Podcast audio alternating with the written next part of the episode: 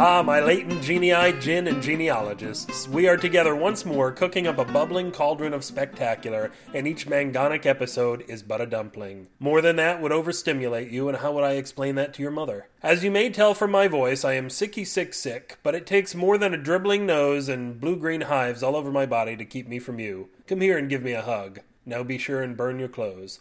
Let's move your naked body along because I am so eager to get on with this episode I am planning to buy myself a bit for the sole purpose of champing at it. Today's tasty story is a glimpse behind the curtain of the world to see how it all works. What the X Files failed to do in 20 years, I do here in the space of 5 minutes. Yes, I reveal everything here, and you'll notice I have no tan lines. But please keep your lunch down for just a few more minutes as we spend Saturday night wasted at Bill's.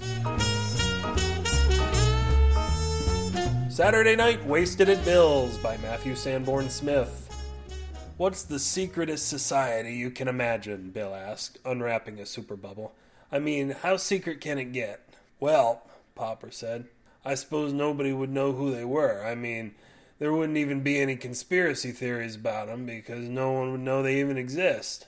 He pushed off on the cable spool coffee table that Bill had bolted to the floor and squirmed deeper into the pea green couch. He was pretty satisfied with himself. Bill nodded. Okay, not bad, but that's just a pretty secret society. I'm talking the secretest. How secret?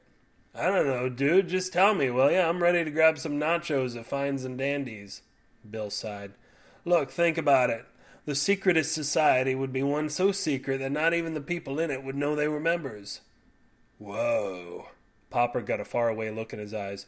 Dude, are you trying to tell me something? Are we in this society?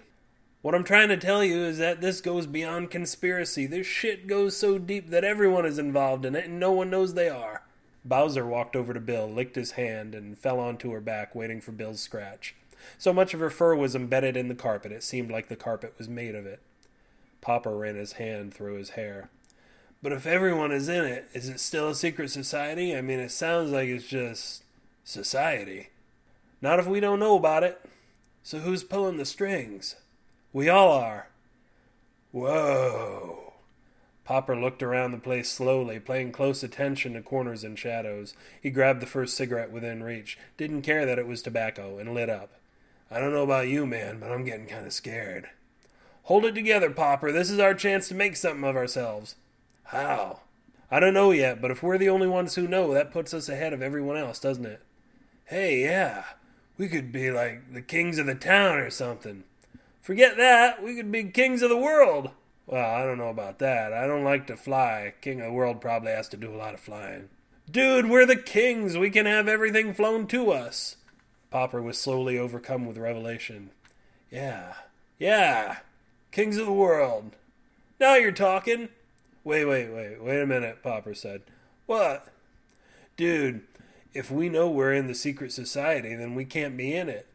Bill stared at him for a long time, then said, Shit. You're right. Man, we had the whole world right in our hands for a minute. Shit like this is why we can't get ahead.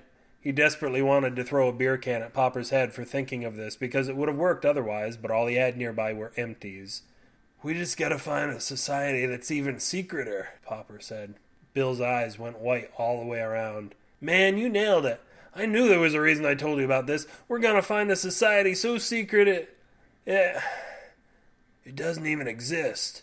Yes! Yes! Forget your damn nachos! Grab us a couple more beers. We've got a lot of work to do. And the idiot shall inherit what's left of the earth.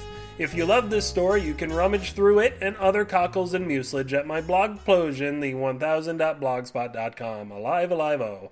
Or if your eye strength is no match for your ear power, keep it here at bewarethehairymango.com and we'll notice you eventually. Run around like a crazy person and shake strangers on the street until they themselves join our army mangifera and listen even more than you do. Cry my name or your name on the comments for this post or email me or you at matthew at bewarethehairymango.com. Subscribe by stroking the big orange thing on the right of the homepage and or at the iTunes store where you can also own 33% of all the show's reviews simply by adding yours. Rub your favorite body part heart, whether it be on your body or on a friend's, up and down the donate button, right there where it's always been. It's like sunlight on our leafy greens.